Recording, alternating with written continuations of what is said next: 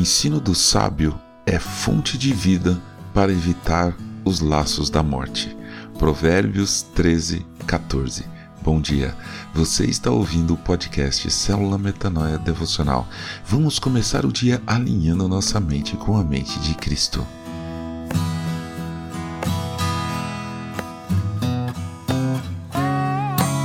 O livro de Provérbios diz: há 4 coisas bem pequenas na terra, mas que são mais sábias do que os sábios. As formigas, povo sem força, mas que no verão prepara a sua comida. Provérbios 30, de 24 a 25.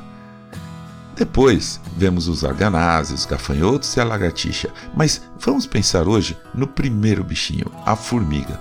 Comparada com os seres humanos, é bem pequenininha, mas sabe trabalhar.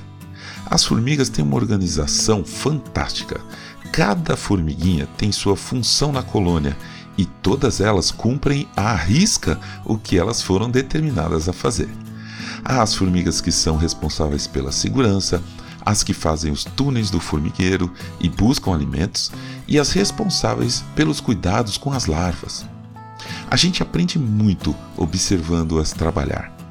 Uma coisa interessante é a de que, se uma formiga morrer, por exemplo, no caminho, as outras simplesmente dão a volta e continuam seu trabalho. Um indivíduo não faz muita diferença para a colônia. O bem comum, que é o formigueiro, segue seu ritmo.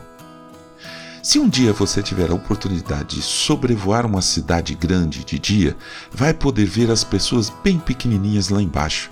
A imagem faz lembrar um formigueiro. Cada uma daquelas pessoinhas tem suas funções determinadas e as cumprem sem parar. Mas as semelhanças param por aí. Para Deus, cada um de nós é importante.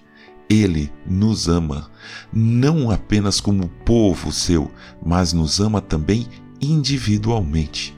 Ele planejou-nos antes de nascermos, cada um de nós com um propósito. Nos encheu de dons, cada um para exercer uma função específica. E diferente da colônia de formigas, cada vida tem um valor incalculável. Somos a criação de Deus que o alegra, feitos à sua imagem e semelhança. Então, como poderíamos pensar em tirar a vida de uma pessoa?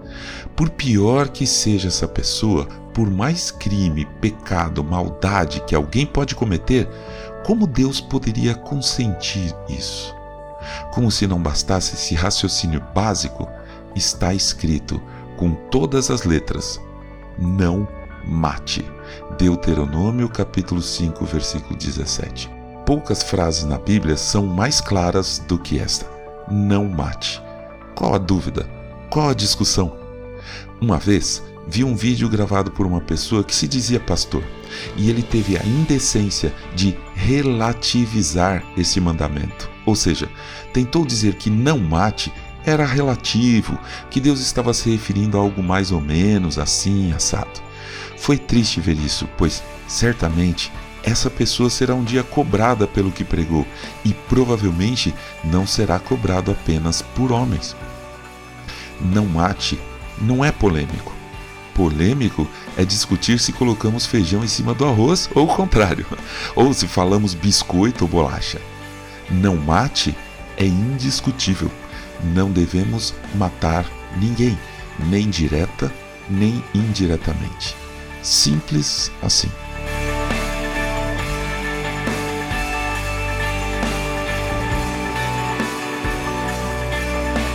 Ajude a espalhar a palavra de Deus. A seara é grande.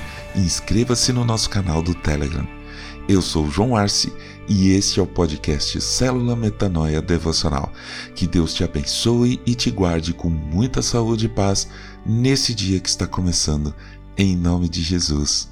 Amém.